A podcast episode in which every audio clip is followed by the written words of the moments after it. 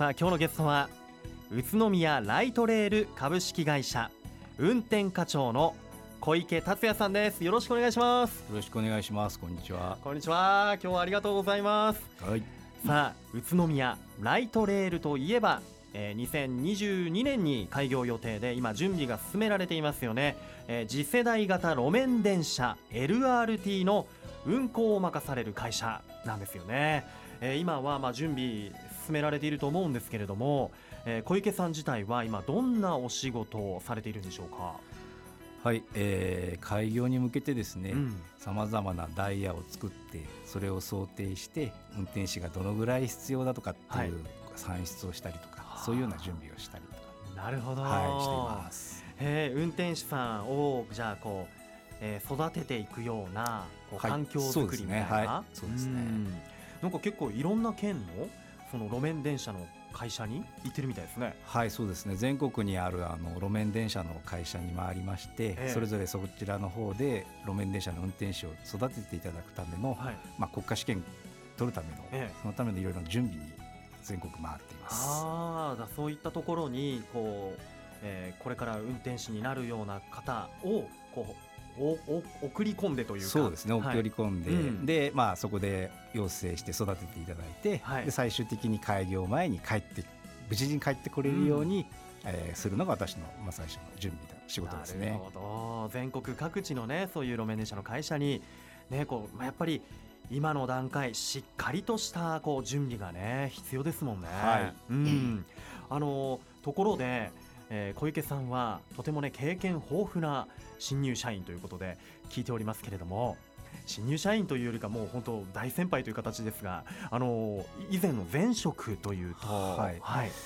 私はあの高速を出ましてから最初はあのやっぱりちっちゃい時から運転士になりたいっていうのがあったので、ええ。えー、小田急電鉄の方に入りました。はい。でそこで駅員車掌運転士でまあ試験を受けて特急のロマンスカーの運転手を、はい、させていただきまして、はい、でまあそこで小田急で約10年ちょっと勤めました。でその後ですね、はい、えー、北海道の方に行きまして北海道の都市ガスの会社で約6年間、はい。えー、働いてました。また違った業種そうですね、でまああのいろいろな事情があってこちらに戻ってくるっていうことがありまして、うん、今度はあのつくばエクスプレス、茨城走ってます、ええ、そちらの開業するときに、はい、えー、要するにスタート要員が必要だということで、うん、でまあ、あの運転手の経験があるものっていうお話があったので、え、そちらの方にお世話になって。でつくばエクスプレスの方で運転手を約1年ぐらいやった後、うん、今度運転手を支える仕事ですね、はい、あとは運転手を育てる仕事をメインにやってました。なるほど。本当経験豊富ですごいな。想像以上でしたねやはりこうこれからのね LRT の開業にも携わるということでまさにもう小池さんは必要な方だなというふうにね僕は思いますよ。うん、あのどうしてこう鉄道会社、まあ、小田急あって、まあ、北海道の都市ガスやってつくばエクスプレスと鉄道会社2つ渡り歩いてますけれども、はい、鉄道会社から今回この LRT の運行会社にこう転職をされた、まあ、こう理由というと？はいまあ、まずはですねつくばエクスプレスの時にあの鉄道の開業に携わって、うん、一番電車が出発した時の感激っていうんですかね、ええはい、でまあそれをもう一度味わえる、うん、でまあいろいろ長い間鉄道の仕事をしている時に全国の鉄道会社の方と交流を持てたんですがその中の方のうちの一人がですね、ええー、宇都宮に路面電車ができると、うん、でお前の経験を生かして働かないかっていうふうに声をかけていただいてそれでこちらへ、えー、あのお世話になったっていう形で。すそういったねきっかけ、はい、そしてあの開業つくばエクスプレスの開業した時のあの時のねこう運転手としてのこの感動というか、はい、はい、それをまた味わえるのであれば。そうですね。頑張るよと。い。うところですが、はい、うん。ねあの今もまあかつてそのつくばエクスプレス時代も鉄道運転士のこう養成、まあ、育成に携わっていたということでこれはだって運転手さんってたくさんの人のこう、ね、命を預かるというか、はいはい、もうただならぬ気合というか気合だけじゃできないですよね。まあそうですね。体頭、うん、あとはやはり責任感そういうのを満たさないと、なかなか務まらない仕事ですね。はい、ちなみにどのようなタイプの人が運転士に向いているんですか？そうですね、まあ、まずは自分に厳しいことですね。うん。私はあんまり厳しくないですけども、えー、あとは責任感を持っている人、うん、はいあと私も嘘つきですけど嘘つかない人ですね。嘘つきじゃないですよね。嘘つかない人ですね。だから何かやっちゃったらあやっちゃいましたって素直に言える人ですね。そういう人が向いていると思うのと、うん、あとは、えー、食事早く食べて、はい、早く寝て、はい、トイレが我慢できる人、そういうのが向いてます。はい。本当そうですよね。時間との戦いっていうのも多いし、ね、1回電車に乗ったら、まあ、鉄道時代でしょうけど、はい、どのくらい降りられないとか、まあ、一番長かったら4時間とかは乗りっぱなしっていうのもありましたね。はい、4時間我慢できないと、はい、そうですよね、はい、本当気抜けないっていうか。そうですね。はあ、そういった世界。またそういった世界にもこう鉄道マンならではのこう喜びを感じる瞬間っていうのはあるんじゃないですかそうですね。まあもちろんな、うん、鉄道運転手の仕事ってですね、うん、何もなくいのが当たり前なんですね、はあ、ただだから皆様お客様は、何事もなく遅れないで駅に着くのが当たり前だと思ってらっしゃるんですけども、うんうんうん、それにを実現するためには本当に努力をしてみんな運転席に座ってるんですけども、まあ、私の場合は、まあ、小田急線乗ってた時に、はい、新宿の駅に8時ちょうどに着かなくちゃいけない、うん、で駅へ着きました、はい、扉が開いた瞬間にあの必ず決まりであの運転席に置いてあるあの秒針の時計鉄道時計懐中時計みたいなやつがあるんですけども、はい、その秒針がぴったりその時間の秒にあって、うん、瞬間に指をさして自分で定時って必ず確認するんですけどね、うん、遅れた場合は何秒円って言うんですけども、はい、それが定時って言ってった言葉を自分の耳で運転席で聞いた時には、もう本当に自己満足ですけどああ着いた俺すごいなっていうふうには思いましたね。なるほどね、はい、秒針がこうぴったりの、ね、はい、一番上に来た瞬間に、はい、またこう扉がピシッて開いてで,、定時と、自分で指差し確認を。はいあ気持ちいいんでしょうね。まあそうですね。まあ本当に自己満足。まあ運転手の人はみんなそれは分かると思います、うんえ。ー、はい、そうか。そういうふうにまあこう時間に正確でありながら人の命を預かって、まあ、乗ってる皆さんにとってはもうこう当たり前かのようにリラックスして乗ってきますけどやっぱその人たちはね職場に向かったり学校に向かったりとかもその生活をこう背負ってるというか、はい、まあ、うん、まあ一番教わってた時は生命財産を守るはあ、家族を乗せてると思ってハンドルは握りなさい、はい、っていうのはずっと言われてましたし、うん、まあ、これから私も今まで教えてた教え子たちにもそうやって教えてましたので、うん、そのなんていうんですかね責任感と、うん、えーやりがい、これは伝えていかなくちゃいけないなと思っています、そうやって今度若い世代を育てていくと、はい。ね、いうことなんですけれどもあのやっぱり LRT と鉄道の運転手だとこう運転の仕方もやっぱ違いますもんね。はい。まああのですね鉄道は正直踏切だとか高架守られて走っています。はいうんただ路面電車っていうのはですね LRT はですね道路走ります。で,、はい、で鉄道はすれ違う相手全員プロなんですよね。身内ですから。あそっか。で路面電車は昨日免許取った人がいるかもしれないですし、車ね、はい、でちっちゃいよちよち歩きの子供さんがお母さんと手つないで歩いてるかもしれないですし、必ず自分が思う通りのことをしてはくれませんから、えー、それを予期しながら、ですね、あの運転しなくちゃいけない。だから車のえー、前輪の向きを見ながら交差点は入んなさいと。ちょっとでも前輪が右向いてればその車を右折する意思があるなって、ウインカーよりもまずタイヤを見なさい、なおかつ歩道の信号を見なさい。歩道が点滅すればすぐ黄色になるよ、うん、っていうことは電車止まんなくちゃいけないよ、はい、そういうことも考えなくちゃだめだっていうことは今までとはまた、ね、全然違いますね。分け勝手も違ってくるわけで、はい、そんな中で小池さんはあの免許の取得はい、新たにこの LRT 路面電車の免許を取得するということで、はい、これからは運転の管理をなさる立場ということで免許が必要かなとも思うんですが、はい、取るんですね。そうですね、まあ、やはりこれから多くの運転手を預かる。で彼らにとってそのトップに立つ人間がですね、はい、彼らのそれぞれ一人一人の気持ちととか、うんまあ、楽しさももちろんですけども、まあ、苦しさだとかですねそういうの分からない人間が上についても仕方がないと、うん、で彼らの気持ちをやはり分かれるようにするためには自分も免許を取って同じ苦しみを味わわなくちゃいけないと。いうことでまあ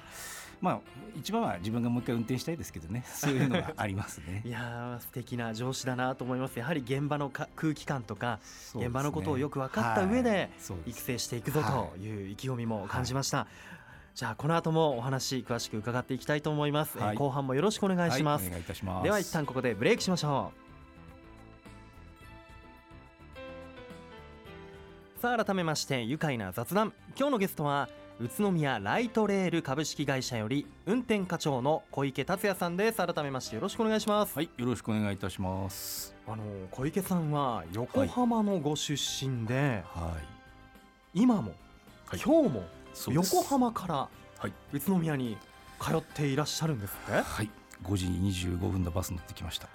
5時早い、はい、まだ薄暗いというか。はい。まあ今日はちょっとね今日はまたいつもよりも暗かったかもしれないですね、はい、天気があれなんで、はい、えー、じゃあ向こうからまた電車に乗ってそうですね。来ているわけですね、はい、えー、上野東京ライン湘南新宿ライン、上野東京ライン。まだ湘南新宿ライン走ってない時間なんですよ、ね、はい、はい新幹線でなくそうです、はい、下道でき下道で来ていらっしゃるんですね、はい、あの宇都宮にじゃあこうやって通うようになって3か月、そうですね3か月ということですが宇都宮、まあ、来る前の印象と来て変わったみたいなことありますか？そうですね。まず来る前の印象そんなにあんまりはあのー、北関東ですから、水戸高崎、うん、宇都宮ってみんな一緒かなぐらいだったんですよ。で来たらびっくりしたのが人が多いのと、バスが多いなっていうのとバスいっぱい走ってますよね、はい、あと商店街に人すごいいるのでオリオン通りですそうですね、うん、でどそこの飲み屋さんもどうもにぎわってるんで、はあっていうのは思いましたね。あ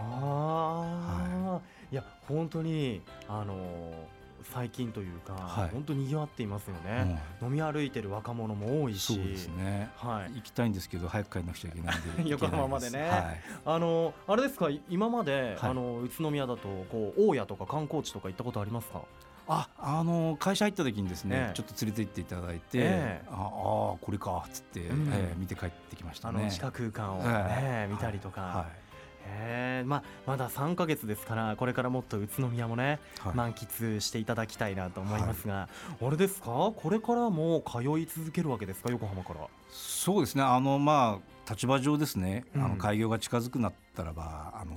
すぐに駆けつけるように近所に住むとは考えてますけども、うん、今のところはまあ遠距離通勤を楽しもうかなと思っています。うんうんうん、はい。ね、今までは鉄道をこうまあ、運転してきた立場で、はい、今度はまた JR 国鉄、まあ、JR ですけど、はい、あの乗ってきてますよね、はい、その時間もちょっと楽しめたり？そうですね。ぼやーんと外見て、え変わり景色を。そうですね、はい、それを楽しんでますね、あとは帰り缶ビール一本飲んで、のんびり帰るのが楽しんでます。そういう楽しみもね、はい、鉄道の楽しみ電車路面電車の楽しみの一つかもしれませんよね。えー、あの実は、はい、あのつくばエクスプレスね小池さん、立ち上げメンバーじゃないですか。つくばエクスプレスが走っている茨城県は、はい、えー、小池さんの、えー、お母様のそうですね。母が茨城の出身、はい、っていうかまあ高校出たんですけどね。ねはい。えー、でさらにはなんと今度この LRT 路面電車が走るここ栃木県もお父様のふるさとそうですね。父が、えー、吉礼川出身で、はい、宇都宮の高校に通っていたというふうには宇都宮の高校に、はい、あへえじゃあこう両方両県ともにゆかりの地というか、まあね、はい、偶然とはいえ偶然ですけども、まあ、ちょっと親孝行はできてるのかなぐらいに思っていますね。じゃないですか、茨城県に新たな鉄道をが通ってそこに携わって、はい、今度はこの栃木県宇都宮市のこう路面電車が走るわけですから、そうですね、この立ち上げにも関わっているこれ偶然というか奇跡というか。偶然なるべくして。そうですね。偶然遠距離通勤両方やってましたけどね。ねゆくゆくまあこう開業近づいてきたらこちらに引っ越すこともあるのかなというところですが、はい、これからね未来の宇都宮をこう、はい、宇都宮ライトレール株式会社の運転課長として、はい、どのように盛り上げていきたいとお考えでしょうか？そうですね、まあ、とにかく、あのー、今の目的は一番電車を普通に出発させるっていう。うん、それがまず第一です、うん、あとはですねまあ、あの例えば皆さん車に乗ってコインパーキングに置いて、都内とか出かけて帰ってきた時にコインパーキングに今度自分の車が置いてあるとああ帰ってきたなって思われるのと同じように宇都宮の駅の改札出て、ええ、階段まで来たらあの黄色い電車見たらああ帰ってきたなって思ってもらえるような電車になれればなと。身近に、うん、えー、ちょっと移動しようって時あじゃあ LRT で行くかいって言って乗ってもらえるような、そういう電車になれればいいかなっていうふうに思ってますね。はい。もう本当皆さんにとってもこう身近でそうですね、うん、で地元に戻ってきた時とか帰ってきた時になんかほっとできるようなそうです、ね、一目黄色い LRT を見て、はい、帰ってきたな。そうですね。あまあそんなこう身近な存在にしていきたいと。い。うことでこれからもうそのね、えー、運転士のね育成も大変だと思いますけれども、はい、あれですよねまだ LRT の車両自体はこれからですもんね。そうですね。まだ作ってもいないので、うん、あの実物は全然見られてないですけれども、うんうん、まあいずれ自分もそこの運転席に座れると思うとあの楽しみだなっていうのは思いますね、うん、工事現場とかもご覧になりました？えあの鬼怒川の作ってるところをちょっと会社入った日に連れてっていただいて、うんはい、で桁を見てやはりここを渡る最初の電車を運転するのが自分かと思ったらば、うん、鳥肌が立ちましたね。はい、ね今中央分離帯が取り除かれてたりして、はい、はい、そこを走るんだな。そうですね、というところでもうこう気合も入っているし、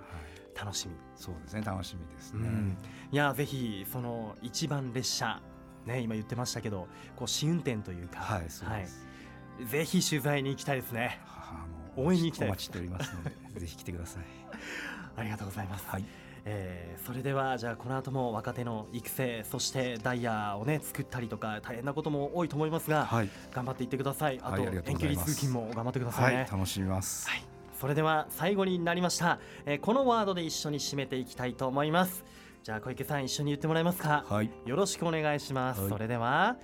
せーの。LRT で愉快だ宇都宮。ありがとうございます。今日のゲストは2022年開業予定の次世代型路面電車 LRT 運営会社の宇都宮ライトレール株式会社より運転課長小池達也さんでした。どうもありがとうございました、はい、ありがとうございました。